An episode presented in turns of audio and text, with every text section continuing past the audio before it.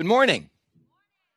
I kind of feel like I have walked through the produce department of a major supermarket after a terrible mishap. My goodness gracious. But it was fun. It looked like it was a lot of fun. The Jesus in me greets the Jesus in you today. Everybody's got a smile on their face. What a way to have church, huh? Which really adds to the definition that the church has nothing to do with four walls, but with the walls that we create or tear down. It looks like you've torn down a lot of them. I had a great way to start my morning. Uh, as you can see, I fit the typical stereotype of a pastor. That's the first thing I try to destroy, because we pastors, once people find that that out, all we do is get to meet religious wallpaper. We never really meet the real people. Yeah, I got to ride my bike today. That was pretty nifty. Yeah, and I'd like to thank Jeff and Joe and Samson and Nan and Stick and Neil and Beetle, because I had a great ride with them today. And I'd like to address Pastor Dan. Um, I saw how you were breathing quite heavily after that bicycle ordeal, and might say that you're going to add a whole new dimension to the phrase "celebrate recovery." I've been asked to address the dads, but I don't want to leave out the moms. The title of what I want to share with you is called Like Father, Like Son. And it's out of Genesis, way in the back, chapter twenty-six. And no, I'm not going to read all twenty-five verses. Because what I found is being a good dad does not come easily. Nick, this is going to drive both of us nuts. Being the kind of dad whose kids will one day remember him with fondness and joy is hard work. Being the kind of dad who, although being far from perfect, still manages to love and lead his children well is no easy task. And yes, ladies, the man in your life may make it look like it's second nature, but being the kind of man who knows just when to firmly say, "Walk it off," to his son, or when to put his pride aside and put on a plastic tiara and have tea with the princess of the house, is tough stuff. And being the kind of father that every little girl wants to one day walk her down the aisle, that every little boy wants to be like when he grows up, takes a ton of work. And just in case the guy in your life, ladies, is struggling with the demands of manliness in the form of being a good father, I want to bring today to your attention one very valuable resource that might help and from which you should draw things quite seriously. It is a best-selling book. It's entitled The Art of Manliness, Classic Skills and Manners for the Modern Man. And, and ladies, this could be a great last-minute gift for the man in your life. And also, guys, if you're trying to impress someone, you might want to order this on your own, like right after the service. And not only will it help you brush up on some of the essential guy skills, it may win you some serious points at home. I think few things speak to a woman's heart more than seeing her man improving his masculine aptitude and his fatherly fitness. And in this particular book, which is written by Brett and Kate McKay, a husband and wife team, it, it just offers a veritable man cave of useful guy-oriented insights that they claim are going to help men embrace the fading art of being truly masculine. It includes everything from long-lost survival skills to insights on developing your character. And they contend that each man is tried and tested at a skill level that needs to be honed and has been handed down from truly manly men like Ben Franklin and Teddy Roosevelt. For example, they believe that many men today are restless and unfulfilled and depressed, and they're living lives, as Thoreau once said, of quiet desperation. And the reason, they argue, is quite simple. Men have forgotten how to engage in a sense of adventure by getting out into nature. And every man who is a contestant today proved them wrong.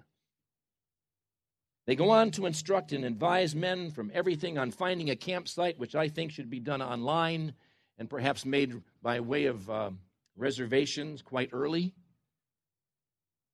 I'll give you some of the topics, guys. Why every man should go to a barbershop.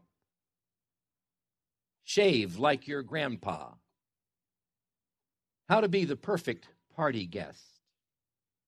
There's a one in chapter two I love. The mechanics of the man hug. I've seen some guys hugging. The, the, the biggest thing to remember is always telegraph the hug before you hug him. Something like, because it says if you surprise him and you pin his arms by his side, that's not a good way to start hugging another guy. And and absolutely a must. Keep your nose away from his neck or his ear because it looks like you're nuzzling him. Here's one, ladies, taking care of a pregnant wife. There we go. Husband of that, woo, listen up. Giving flowers like a Victorian gentleman. Teaching your kids how to ride a bike. Here's some really good ones. Streamlining your, streamlining your camping trip. Five ways to start a fire without matches. And four knots every man should know. So now you know what's in the book. I'm not pushing the book. I'm just letting you know it's available. And it might be something else. And if, before you really start laughing about how-to books, how-to books on being a man, keep in mind, such books are actually part of a long history of how-to wisdom that we actually find beginning with the Bible. I, like I mentioned in the beginning, being a father isn't an easy job, and one of the most important roles, if not the most important role of a dad, is to develop character in the lives of his children. Now, when I say this to parents, dads and moms, I'm talking about not only the natural moms, the natural dads, I'm talking about spiritual dads and spiritual moms too. Every one of us, every one of us here, no matter what your marital status, is a mom or a dad, a mentor, an example. Because I want to tell you something. There is someone, you may not know whom, but there is someone who's watching you. And what of the character of Christ will they see? What of the character of Christ will they see? And that's the question that we have to ask ourselves as parents, especially dads. We will develop the character in our children. The question is, what kind of character will we be displaying and conveying? And I'd like to look at a father-son relationship from the Bible. It's one of the oldest. It's about Abraham and his son Isaac. Abraham was a great man, as we know. He did a lot of great things, and God used him in a lot of great ways. But Abraham was far from perfect, which should give all of us guys some hope. He was God's man. And I'd like to look at some events in this, the life of his son, Isaac, that show us the influence of his father. Now, the backstory about Abraham, which is whizzed by, he's chosen by God when he's a young man. He's called by God to leave his home and then to travel into a new land. And God gave Abraham some very bold promises, like this one in Genesis twelve two. He says, I will make you into a great nation. I will bless you and make you famous, and you will be a blessing to others. He also said, your descendants will become many nations, and kings will be among them.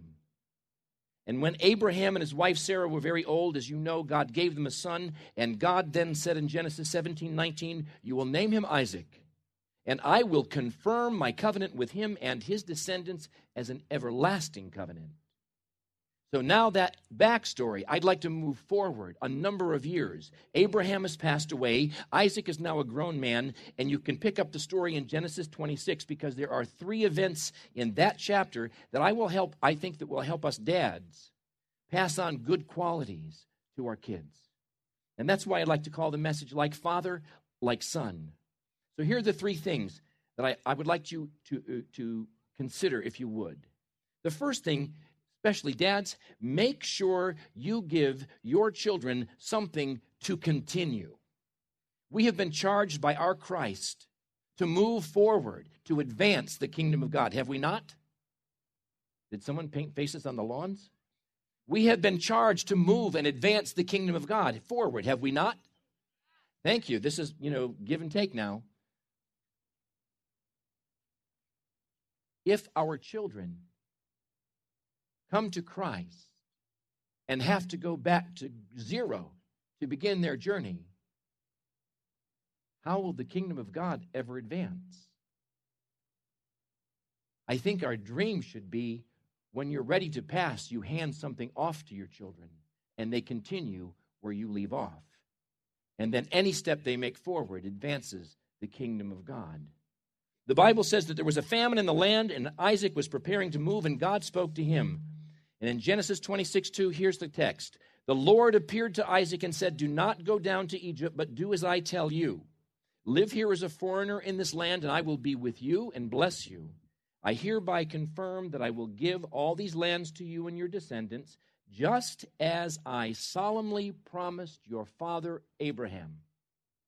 I will cause your descendants to become as numerous as the stars of the sky, and I will give them all these lands.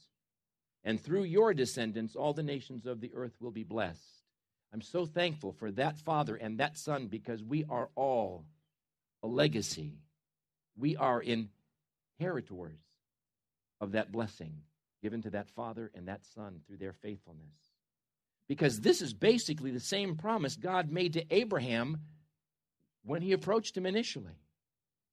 And God's continued to say, I'll do this in Genesis twenty-six twenty-five. I will do this because Abraham listened to me and obeyed all my requirements, commands, decrees, and instructions. A faithful father brought a promise to his son and consequently gave us the faith because it produced our Christ.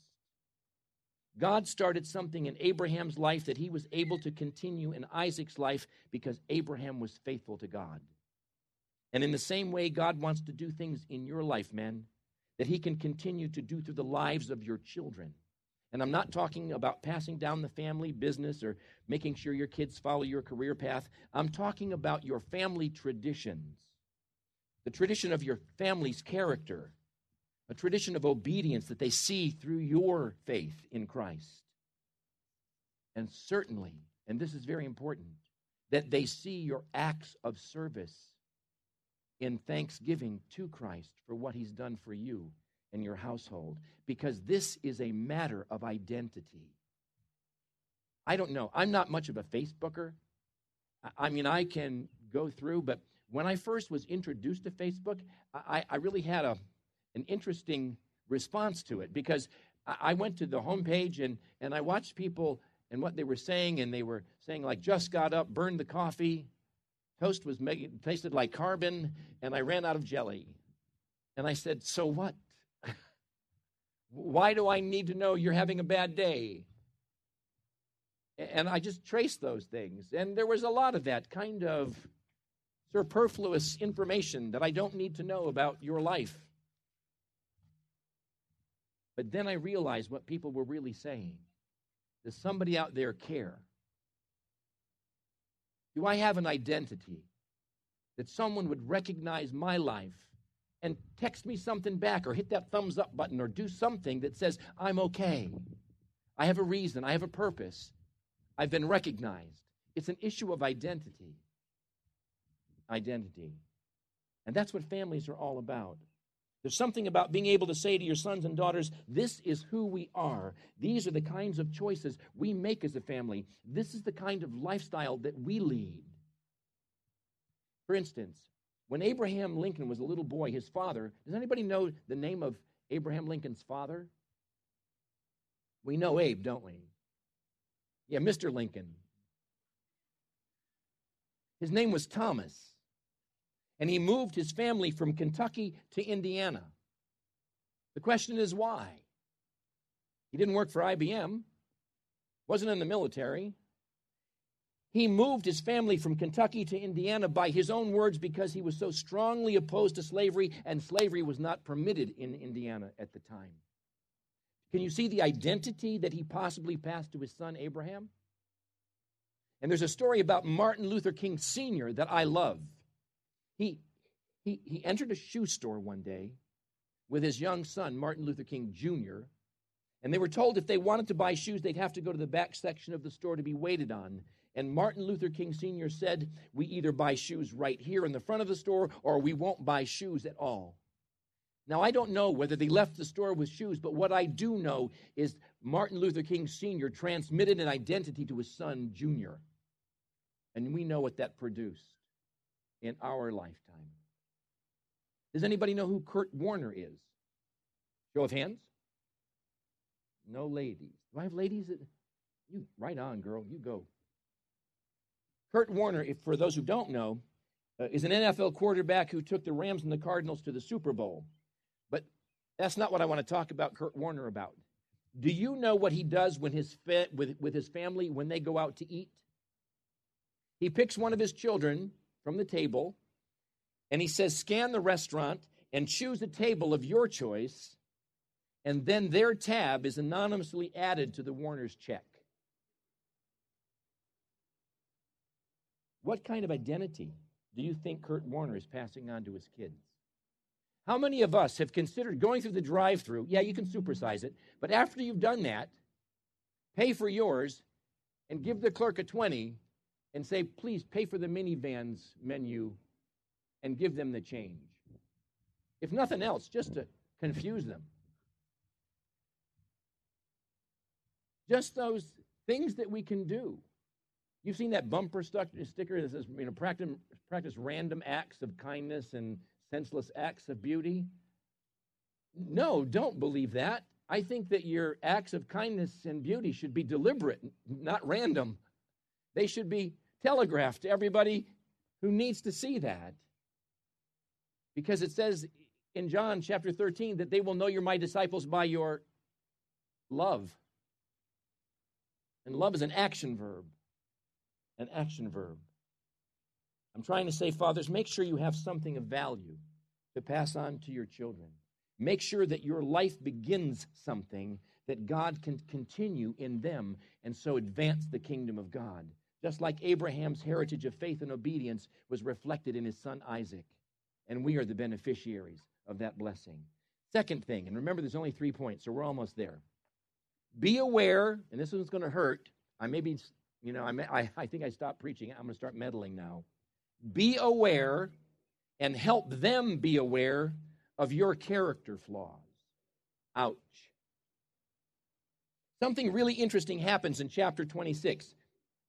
Take a look. So Isaac stayed in Gerar. When the men who lived there asked Isaac about his wife Rebekah, he says, she's my sister. Sound familiar? He was afraid to say, she's my wife. He thought they might kill me to get her because she's so beautiful. And then later, King Abimelech finds out that Isaac had been dishonest. He was furious. But if the story sounds familiar, it's because, as you already know, Abraham pulled the same stunt with his wife Sarah years earlier with the very same king. Both men did what they did because of cowardice and a lack of character. Both men showed a willingness to put their wives in vulnerable situations in order to prevent putting themselves at risk. And both men, of course, were in the wrong for doing that. But I do believe I said Abraham was a man of God and God used him, but that doesn't mean he was perfect. Isaac was a man of God, God used him, but that doesn't mean he was perfect either. And the same can be said for Moses and David and Peter and Paul and every other person in the Bible save Jesus. But here's the unfortunate truth. Your children are likely to pick up some of your bad habits too, dads. They're likely to inherit some of your character flaws. And here's the problem, because if you could fix your faults, you probably would, right? Right? I just want to make sure it's a confession. You know what they say about confession? It's good for your soul. It's just lousy for your reputation.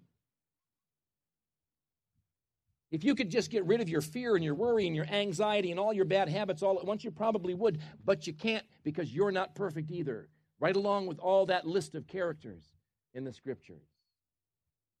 So your kids are going to see you fail from time to time. Maybe they will see you fail big time from time to time. But here's what you can do. You can be completely honest with them about yourself and your faults. You can say, for example, son or daughter, I struggle with my temper and I hate it. It hurts me in the workplace. It's hurt our marriage at home. It's not good for my health. And it's something I want to change. And it's also a problem I want to help you avoid so you can be better than me. Now, it's not do as I say, not as I do. That's not what I'm trying to convey. It's about honesty and then using your flaws as a platform and a teaching tool for your children. I've had some heart-to-hearts with my kids. Oh my gosh, I remember one specifically. It was my son Noah. He was in college, and of course he was twenty, so I called him an in-betweenager. He wasn't a teenager because he wasn't nineteen, and he wasn't an adult because he hadn't turned twenty-one. So I made the mistake of calling him an in-betweenager, and he railed against me. And what started out as a quip turned into an argument and just included a whole lot of other things that were totally non-related. And in the midst of the argument that ensued, and I can't even remember what the argument was about, I think it ended with something like, if you say another word, I'm going to close my wallet and you'll have to find a way to pay for your next semester on your own. And he said, next year, when I turn twenty-one, I'm going to be twice the man you are. And I said, son, that's disappointing to me, because I was hoping at twenty-one you'd be at least ten times the man I am today. Because what I've shown you today is the reason you'll never mature. And then I launched into the idea that I somehow think that if I raise my voice, that comprehension increases in the same in the same manner. And, and that's not right. The, the more you raise your voice, the less comprehension there is. It's just inverse. We can't have an attitude that is, it's never wrong when I do it. But we have to realize that we do sin, all of us. That's not my opinion. That's what the Word says. And we need to find ways to bring the truth to our children about who we are in a positive way and utilize it as a platform for their progress. Can you imagine if Abraham said, Isaac, I brought shame on the family name when I lied to that king, and I treated your mother with disrespect, and I put mom in danger. This is not what a man of honor does, and please don't follow my example on this one. Please learn from my mistake instead. Your kids are going to pick up some of your bad habits, some of your bad qualities, and I'm encouraging you to be wise enough to recognize your faults and be transparent enough to admit them to your kids, and then help them be strong and be overcomers and move the kingdom of God forward in their lives. And here's the third and last point. Please make sure they see you do things right. Towards the end of chapter twenty-six, Isaac moved to another place, and the Bible says that God appeared to him and spoke words of comfort and promise, very much like he said in the first part of that chapter. But here's the part I like. Genesis twenty-six, verse twenty-five, it says, then Isaac built an altar. I don't think I would have won. And he worshiped the Lord there. Now, that may not sound like a big revelation out of the Bible, but the question is, why did Isaac decide to build an altar there? It's because he had seen, or maybe he had heard about his own father doing that so many times in the past. It says in Genesis twelve seven, and Abram, before he was Abraham, Abram built an altar there and dedicated it to the Lord. Genesis twelve eight. Then he built another altar and dedicated it to the Lord, and he worshiped the Lord there. Genesis thirteen four, one chapter away. This was the same place where Abram had built the altar, and there he worshiped the Lord again. thirteen eighteen, there he built another altar to the Lord. This man is a worshiping fool. God bless him. He gave his son an example of his own spirituality to follow. Abraham's custom was to build an altar at every key moment in his life and there stop everything and worship his God and thank him for what he had done. And Isaac knew that. He heard stories as they were passed down. He witnessed the example of his father firsthand. Men, you are in a church service today. That's good. Do everything you can build on that example. Do everything you can do. I, I mean, by nature, guys, I, I know we tend to be reserved about things of an emotional or personal nature. Our relationship with God is supposed to be a personal relationship through Jesus Christ, but it is not supposed to be private. I'll say that again. Your relationship to Christ is personal, but it's not private. It has never been private. Start in the book of Acts. It was very public. My life scripture is Acts fourteen thirteen. It was when P- James and John had been arrested, and they said, stop preaching in the name of Jesus. And they said, we can't. They didn't know what to do with them. They went to Gamaliel. What are we going to do with these guys? And it says in that verse that these wise men were astonished and amazed because they knew these guys. That's my version. These men were uneducated, unschooled, but this we know. These men have been with Jesus. It's a public thing, not a private thing. So, in understanding how men are wired, I understand it's sometimes not easy to talk about spiritual matters, but men, it is necessary. It is necessary for your kids to see examples of your spiritual life. And like I said, it means coming to church, of course, but I, I also believe it means that they need to know that you pray. As a matter of fact, I would say, invite them to join you in prayer. I'm not talking about grace before meals. I'm not talking about now I lay me down to sleep. I'm talking about facing life and the problems that life poses for you. And if age appropriate, bring your children into intercession for your family. Let them hear you pray. Teach them how to pray. Wasn't that what the disciples asked Jesus? Lord, teach us how to pray. He didn't say teach us what to pray. If you look at the Lord's Prayer, it's a beautiful outline on prayer. What to include in your prayer. Not what to say, but an outline that you can plug your life into at any given verse. Bring them into a place of prayer. Today, I re- rejoiced. I saw children in the front. I saw children with moms and dads looking up, not into the heavens, but looking up at mom and dad. Have you taught them how to worship? That is a wonderful family trait.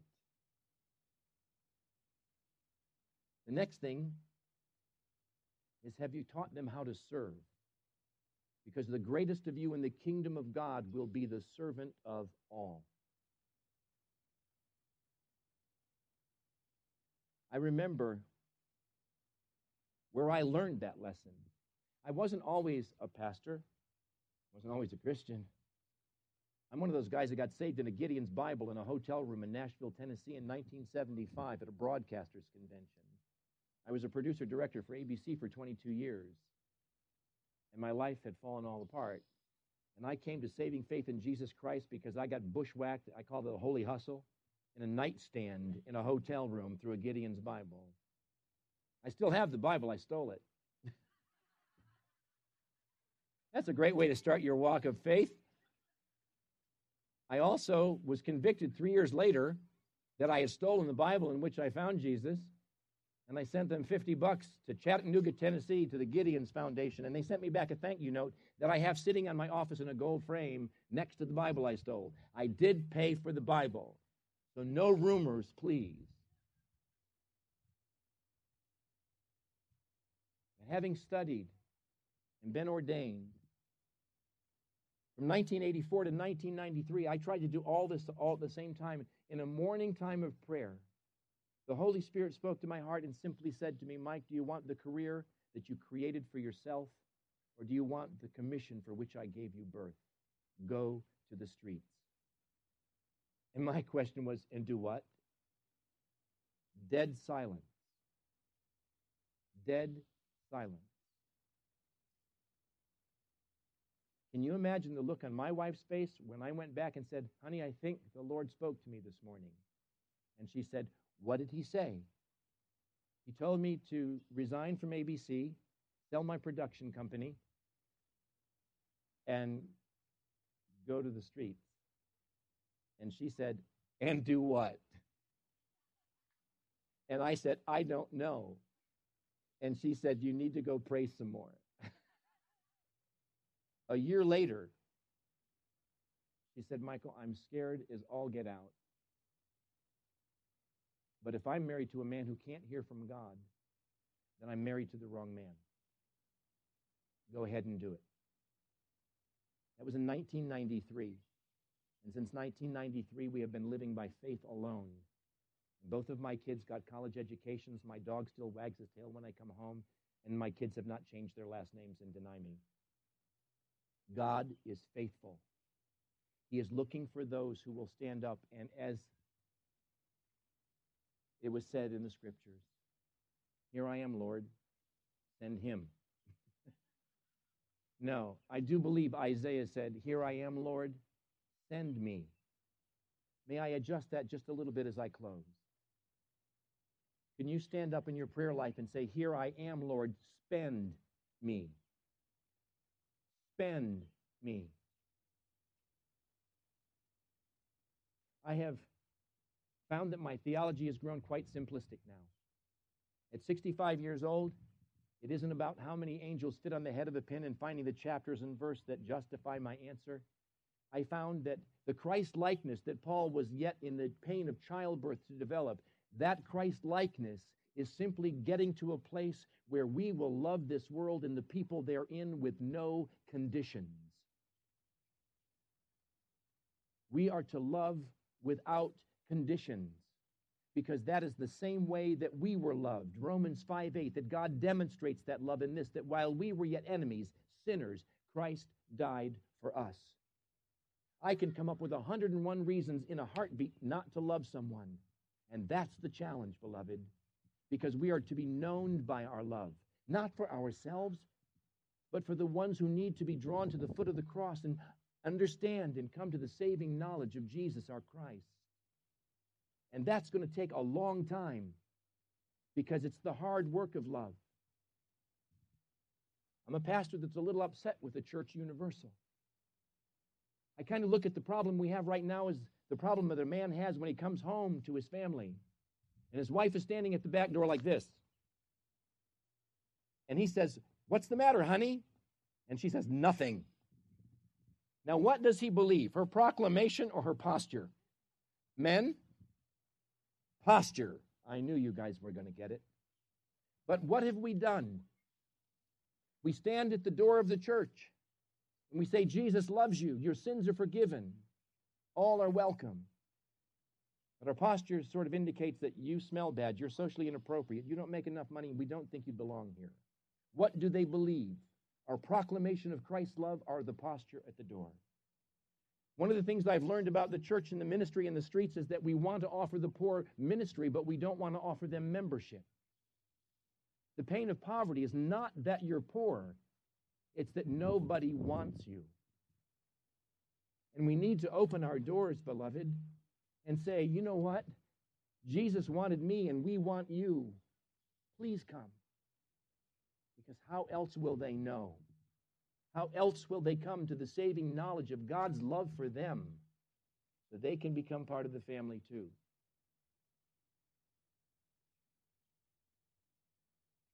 Men, show your children Christianity in action. Show them that you serve. Give them hands-on examples to follow. Let them see that faith produce things that Jesus has promised us. Give them an example to follow. And make sure they know the place that God has in your life. Gentlemen, happy Father's Day. God bless you.